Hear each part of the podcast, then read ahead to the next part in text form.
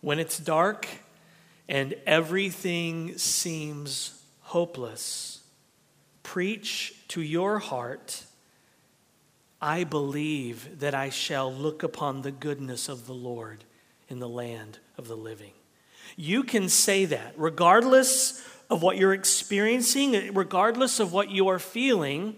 You can say that because of Jesus, because of who he is, because of his character, because of his promises. And that's exactly what David will show us in the back half of Psalm 27. So turn there in your Bibles. We looked at the first half last week. We're going to finish it today.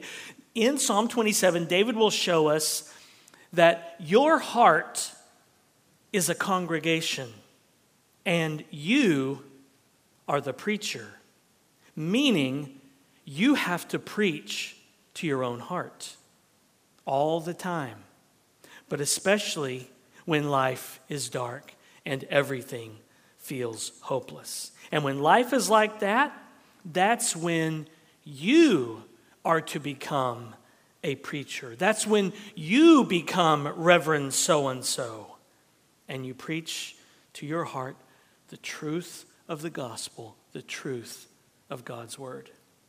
As Paul Tripp says, no one is more influential in your life than you are because no one talks to you more than you do. Whether you realize it or not, you are in an unending conversation with yourself.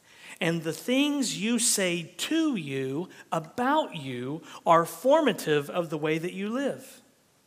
You are constantly talking to yourself about your identity, your spirituality, your functionality, your emotionality, your mentality, your personality, your relationships, etc. You are constantly preaching to yourself some kind of gospel. You preach to yourself an anti gospel of your own righteousness, power, and wisdom, or you preach to yourself the true gospel of deep spiritual need and sufficient grace. You preach to yourself an anti gospel of aloneness and inability, or you preach to yourself the true gospel of the presence, provisions, and power of an ever present Christ. So you are an unending preacher preaching an unending sermon to the congregation of your own heart. And you thought I was the only preacher here at Grace? You thought James and I were the only preachers here at Grace? Nope.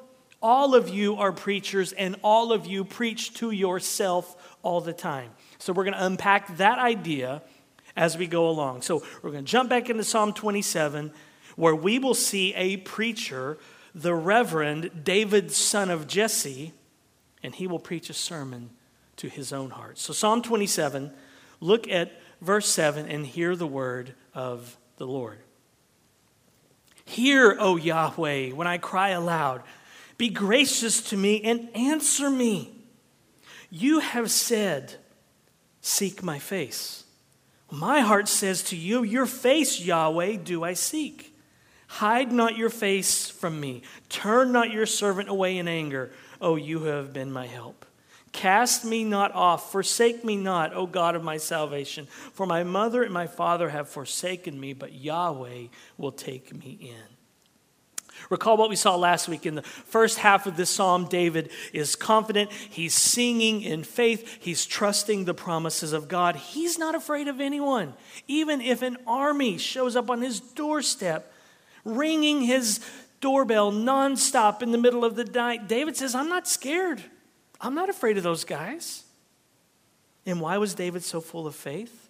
So full of confidence? It's what we saw last week because in verse 4, he gazed upon the beauty of the Lord. He gazed upon, it's the Hebrew word kindness. He gazed upon the kindness of the Lord. His heart was recalibrated as he worshiped at the, ta- at the tabernacle, as he offered sacrifices as he went to church, if you will, as he heard and saw and smelled the gospel as that animal was burned for his sins. In other words, church had recalibrated David's heart. Being in church had given David the perspective that he needed. But now in verse 7, it's like late Tuesday night He's tossing and turning in bed. Church was a few days ago, and life has happened to David between Sunday and late Tuesday night. Problems have just barged into his life, barged into his heart uninvited. Suffering has moved into David's heart and just made itself at home. And his heart is now a long way off from his Sunday morning, my heart shall not fear, I will be confident confession. And that happens, doesn't it? You leave church on top of the world, you've had great fellowship, resting in the gospel, trusting the promises of God. And then here comes late Tuesday night. Late Tuesday night happens. Then that email comes. Then that conversation occurs. Then you get news that you weren't expecting. Then the dishwasher breaks down. And that's life for a disciple in this fallen world. It's why we show back up here every week, because we need to get our hearts recalibrated. And it's why David is now crying out in desperation in verse 7, because life happened, and he needs Jesus again, just like you and me. Welcome to discipleship pre eternity. One minute you're full of faith, the next minute you're full of desperation. And so David cries out and asks Yahweh, the sovereign Lord, he asks God to answer him and be gracious to him. But notice that David, he says he cries aloud. So this isn't just a soft whisper. This isn't just, help me, Jesus, please help me. This, this Hebrew word here for cried is the word that Potiphar's wife used in Genesis 39 when she falsely claimed that Joseph was attacking her. She screamed, she cried out for help, for people to come in and help her. It was loud enough for people to come in. It's the word that lepers use when they would scream and cry out, unclean, unclean. That's the word cry. And then the Hebrew word for aloud is the Hebrew word that is used repeatedly throughout the Old Testament for thunder, like when the Lord thundered from Mount Sinai in the book of Exodus. So this is like a thunderous cry coming from the heart of David. David is yelling. David is screaming a thunderous cry Hear, O Yahweh, be gracious, answer me. Sometimes the pain and the sorrow and the suffering and the heartbreak is so great that the only kind of prayer that can match the intensity of what you are suffering, sometimes the only kind of prayer that can match that is a thunderous cry, a scream at the top of your lungs to Jesus. You can pray that way, you know. You won't hurt God's ears if you scream at Him. His ears are not that sensitive, He can handle it. Sometimes you have to get alone with God not for a quote unquote quiet time. Sometimes you have to get alone with God for a loud time, a thundering cry time. And that's David here. But then David says something in verse 8 that shows us, I love this, shows us the very heart of God. In verse 8, it's as if Jesus rips open his heart and we get to peek inside. Look at verse 8 again. You have said, Seek my face. My heart says to you, Your face, Yahweh, do I seek. And so David, he kind of quote tweets the Lord here, if you will. It's as if Yahweh got on Twitter and tweeted out, Seek my face. And David replies, My heart cries out to you, I will seek your face. David's heart responds to God's heart. God has revealed his heart and said, Seek my face. And David's heart responds to God's heart. David's heart says, If you want me to seek your face, by golly, I'll seek your face. And we should have that same heart attitude as David as well. We should say to Jesus, If you want me to seek your face, Jesus, then by golly, I'll seek your face. In verse 7, David asked God to be gracious to him. Well, this is God being gracious to David and being gracious to us. Because Psalm 27 is reminding us that God is the one who initiates our relationship with Him. That's grace. God initiates this. And it's, this is fascinating because it's plural in the Hebrew, by the way, okay? This is not singular here. Yahweh isn't just calling out to David. He isn't just saying, hey, David, seek my face. It's plural. He's speaking to everyone. God says to everyone, hey, all y'all, seek my face. Y'all may not know the phrase all y'all, okay? So it's a southern thing. Let me explain it to you, okay? It's really genius, by the way, okay? Let me explain all y'all to y'all, okay? In Texas, you don't say you all, you say y'all, which means you all. Unless there's a lot of y'all, then it's all y'all, which means all you all. There's also the plural possessive form, all y'alls. That would be like the Lord said to David and company, I accept all y'all's burnt offerings. I share this because so many of y'all are moving out of California to southern states, and all y'all are going to need this little educational moment. We are going to miss all y'all's kids at Awana. You're welcome. You'll thank me someday. You'll email me and say, Thank you for explaining y'all, all y'all, and all y'alls. You're going to need it. So in David's day and today, Jesus is saying, All y'all seek my face. Will you seek his face today? Will you seek his face this week? Jesus is there waiting. He's your friend, and you can fellowship with him and know him and become even more acquainted with him. We saw it earlier. The friendship of the Lord is for those who are in awe of him. There's friendship with Jesus available for those who are just flabbergasted that he continues to love them. I don't care how long you have been a Christian, there is always more to learn of the Lord Jesus Christ. There's more this week for you to learn of Him. Did you know that? This week, there are things for you individually to learn about your Lord, to know Him more and more and more. So let's be a church and let's be disciples who say, by golly, we're going to seek his face. Well, then in verse 9, David says, You have been my help. In other words, David and Yahweh have history. This is not their first encounter. They have history together, they have stories, they have memories. David has seen Yahweh come through for him in the past, but he doesn't know when specifically deliverance will come this time in the predicament that he has found him in. It might come on Thursday afternoon at 2:30. It might be 6 months from now. But what David does know is that until then, he will see the goodness of the Lord in his life. He mentions that in verse 13, which we'll look at in a moment. But David can look around right now, even as he's waiting for Yahweh to answer his prayers and intervene. He can look around now and see evidence of God's goodness in his life.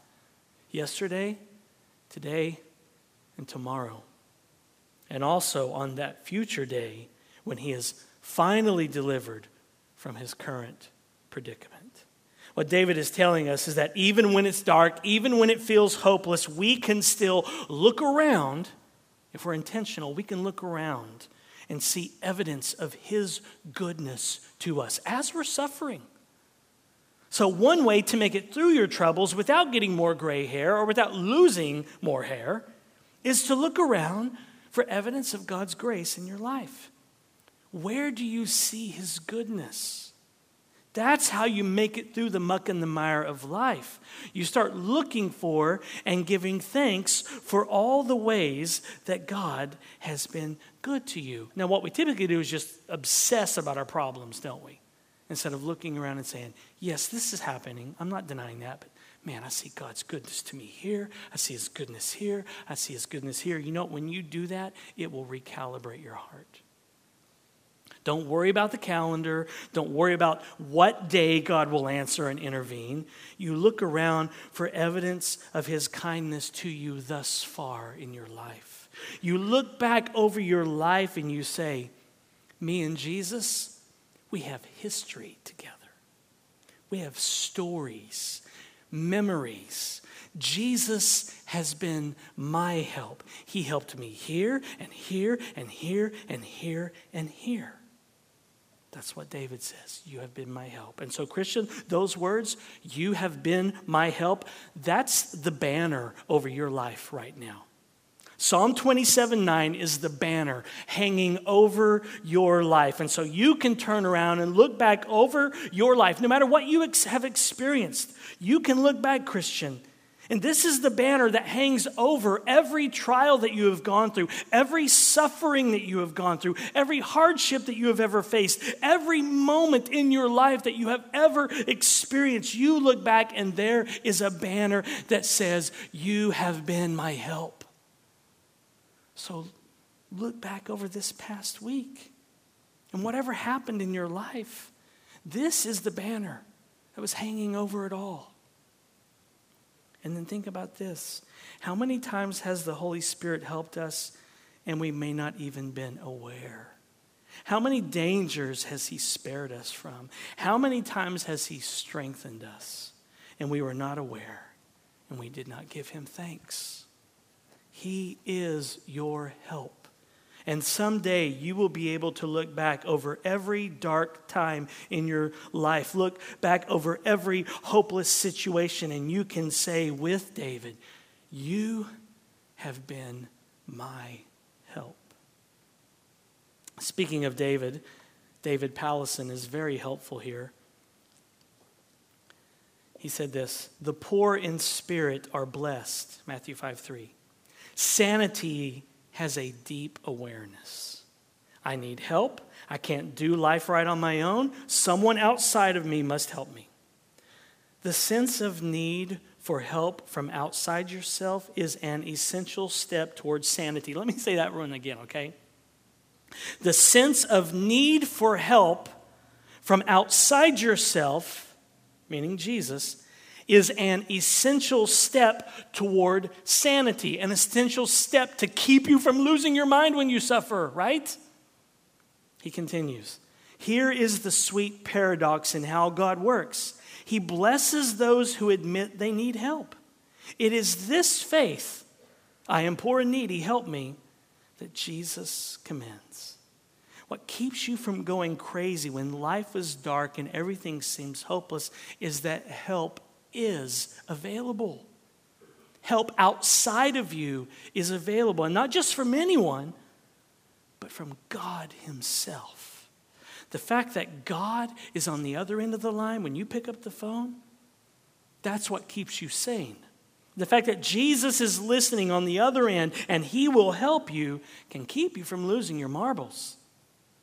And not going crazy is not the only good thing from recognizing that your help is found in Jesus. There is a blessing in admitting that you need help. When you can say to Jesus, I am poor and needy, help me. He looks around at the angels of heaven, if you will, and he says, That one gets it. She knows what's up. She's right where she needs to be. Jesus commends the disciple who cries out, Help me.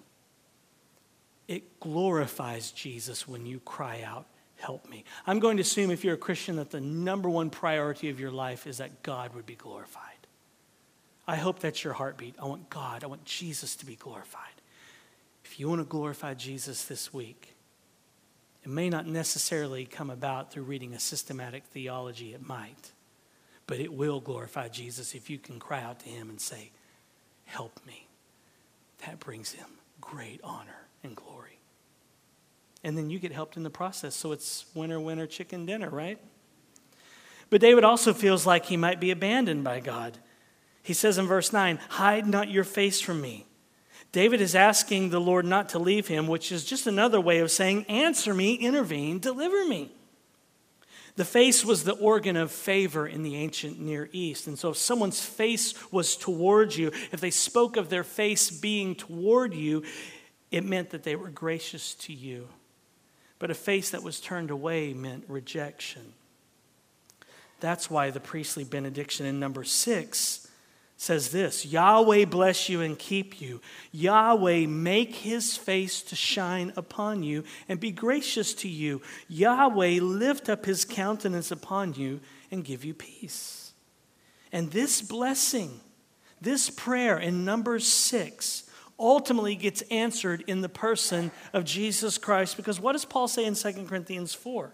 He says, For God, who said, Let light shine out of darkness, has shown in our hearts to give the light of the knowledge of the glory of God in the face of Jesus Christ.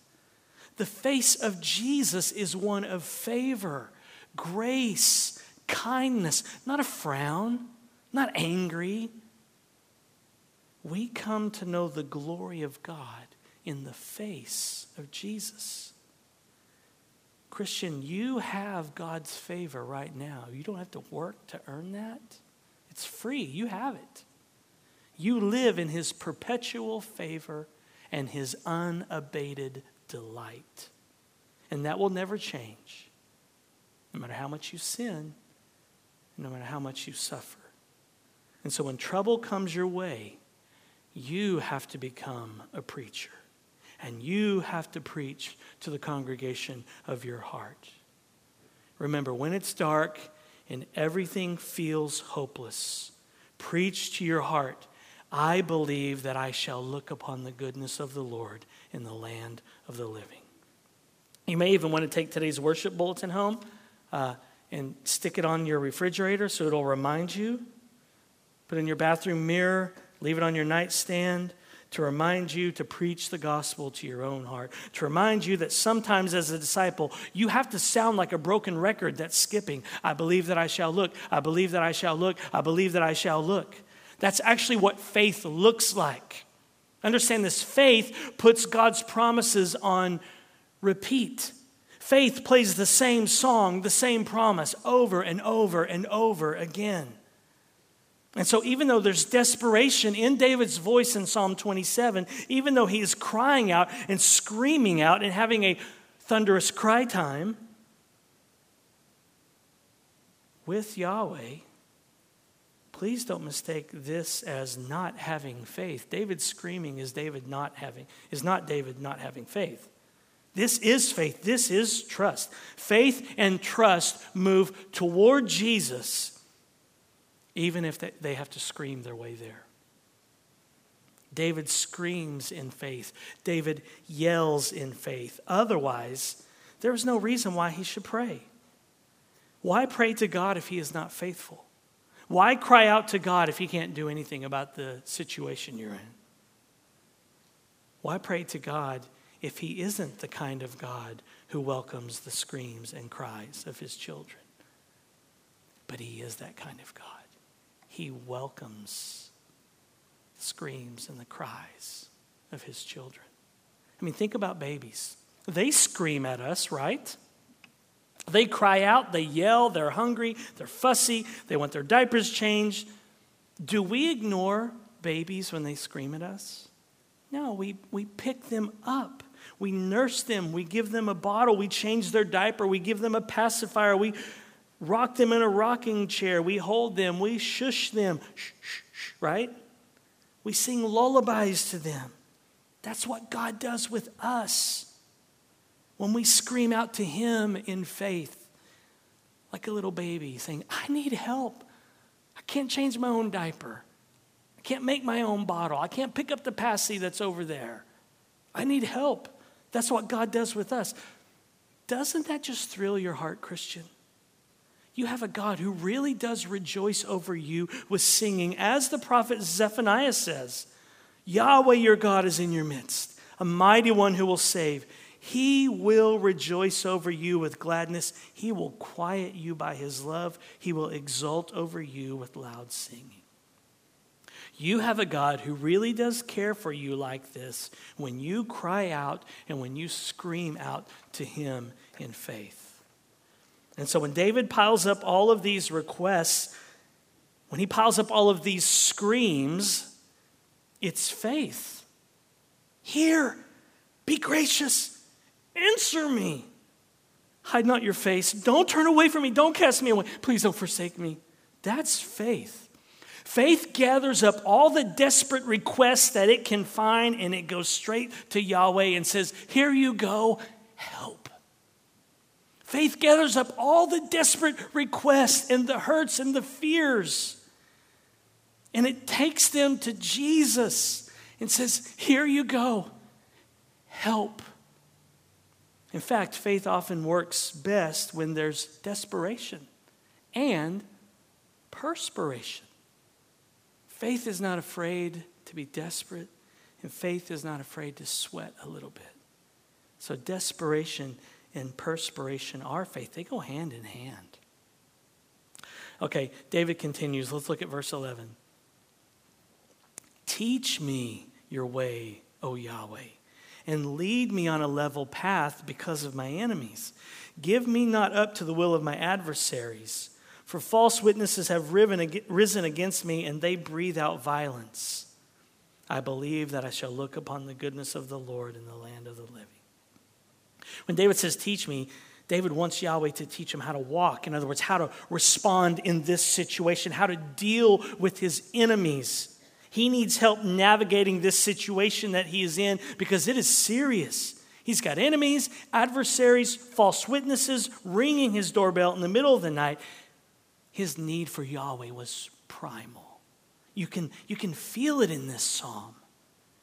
To quote David Powlison again, he once said, When I came out of open heart surgery, I experienced pain to a degree that completely changed my answer when a doctor asks, On a scale of 1 to 10, rate your pain. My need for God's presence was primal. Lord, you say you are a very present help in trouble. This is trouble. Help. We come to know God by needing Him. We need His forgiveness. We also need His protection. We also need His strength. We also need His hope. Some of the mercies we need, we only discover in affliction. David's need for Yahweh was primal. His enemies, adversaries, false witnesses, and they are breathing out violence. He's a wanted man, wanted dead or alive. And so in Psalm 27, I think if you read between the lines, you can also hear Psalm 46, verse 1, which says, God is our refuge and strength, a very present help in trouble. David is saying, Lord, you say you are a very present help in trouble. These guys are trouble. They want me dead. Help. Let me ask you, where in your life do you need to talk to Jesus like this? Where in your life do you maybe even need to scream at Jesus like David and say, Lord, you say you are a very present help in trouble? Well, this is trouble. Help. What trouble are you experiencing? And you need Jesus to come through for you on who he says he is. Where do you need Jesus to be a very present help? What's weighing on your heart? Today where you need to look up to Jesus and just say, This is trouble. Help. You know what? Let's do that right now. Because David is most likely at church, at the tabernacle, when he prays this. So let's do what he does. Let's just take a moment and cry out to Jesus and say, This is trouble. Help. And so you can scream out in a moment. We're going to have a moment of silence, maybe not silence. You may want to scream out to Jesus. We'll take a moment here. You can scream if you want to, or you can just do it quietly. We're just going to take a few seconds. We're going to ask Jesus to help. So say something like this Jesus, you say that you are a very present help in trouble. Well, this thing right here that's weighing on my heart, you know what it is. It's trouble. Help. Okay? Let's do that now, and then I'll come in and pray, and then we'll come back to preaching, okay?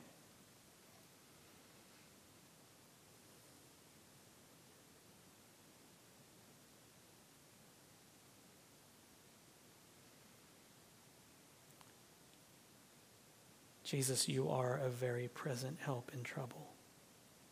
And whatever's weighing on each of our hearts, Lord, is trouble. And so we're asking you to come right now and help. And then may you get great glory when we look back over this moment of our lives someday and we can say, You have been my help. Be our help now so that we can look back someday and give you glory and say, You have been my help. In your name we pray. Amen. Aren't you glad you serve a Savior that will let you interrupt a sermon to ask Him for help? I love that about Jesus.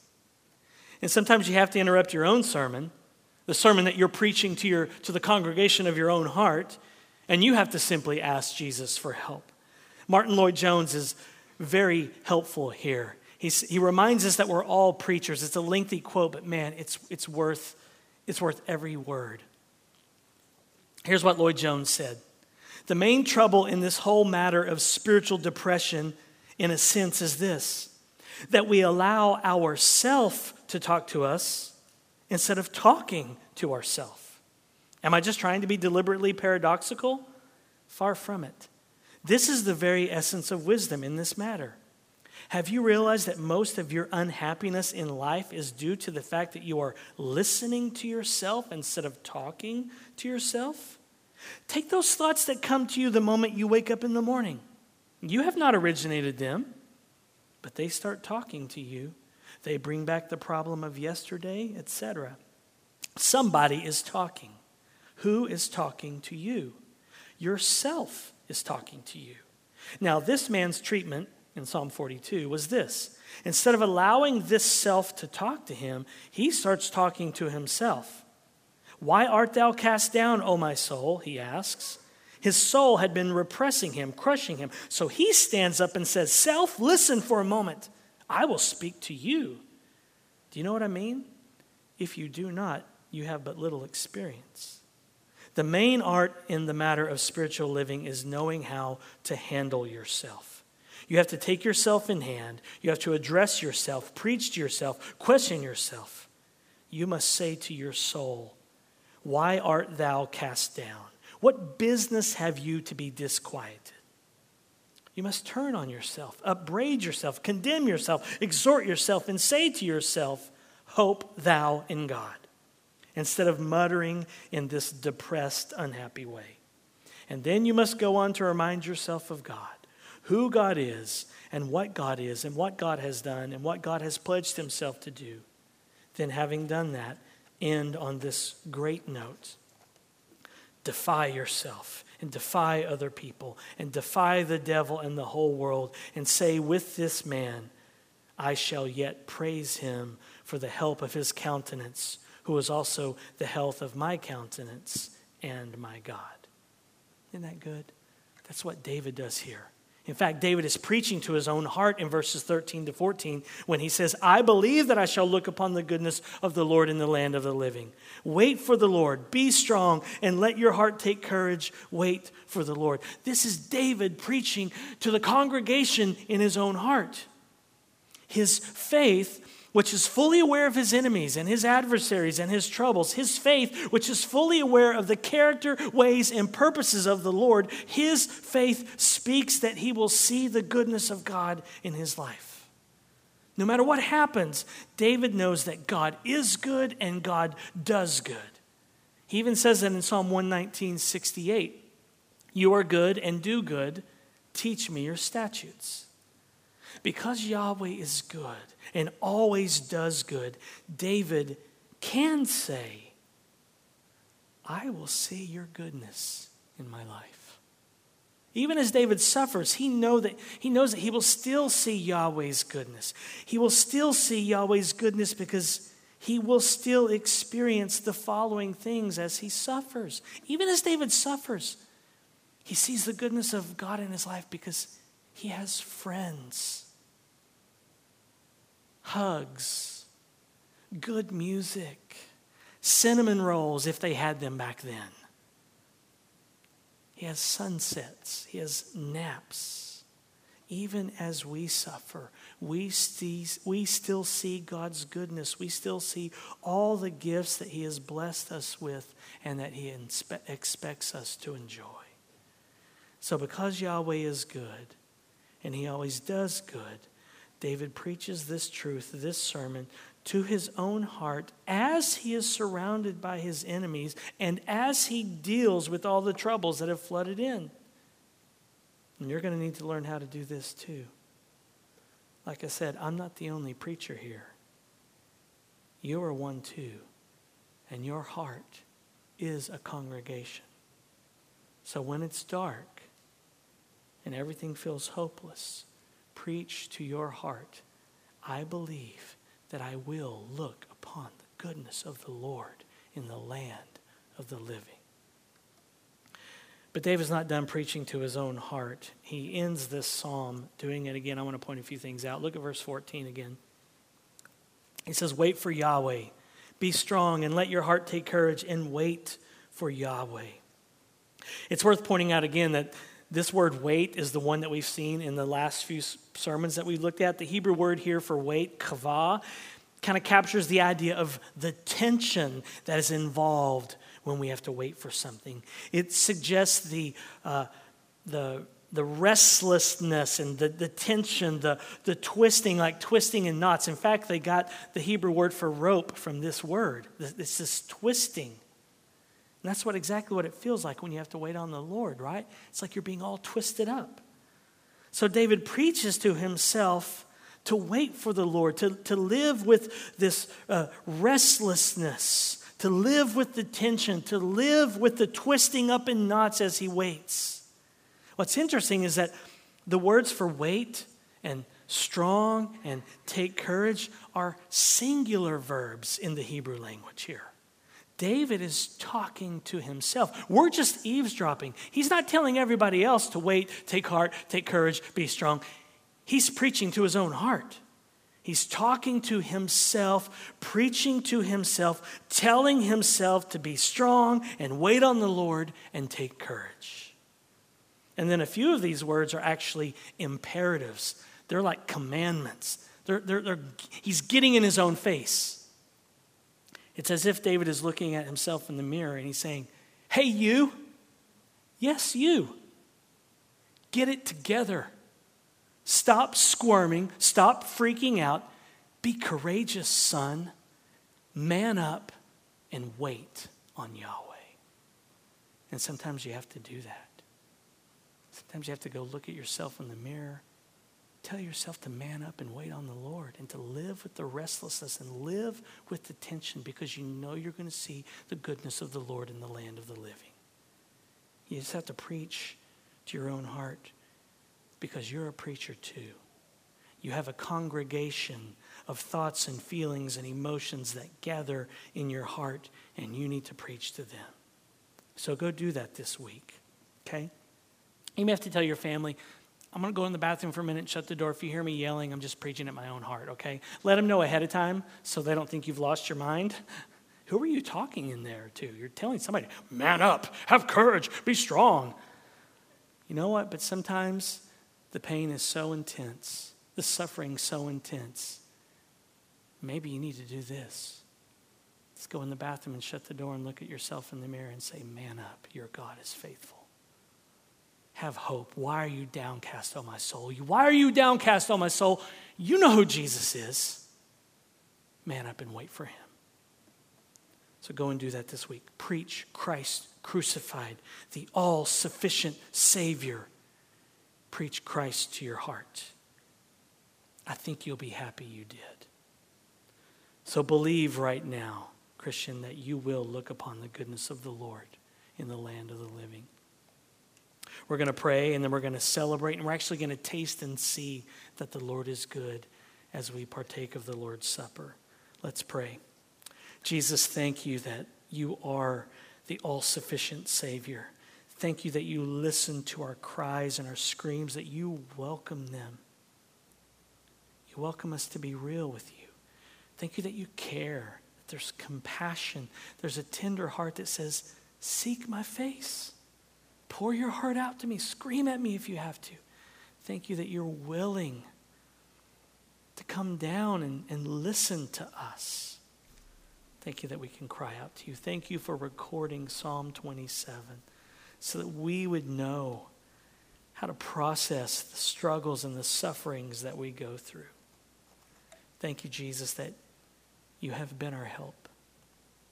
And you have been our help the most in the fact that you lived and died, rose again, and ascended on high on our behalf. You did that for us. And so we can say, You have been our help. And so we come to you again and we say, We need help. We ask you to forgiveness. We need your forgiveness. Have mercy on us, God. Strengthen us, Lord. May your grace strengthen us as we eat and drink at the table today. And this week, Lord, help us to be able to say that we will look upon your goodness in our life because of you. In your name we pray. Amen.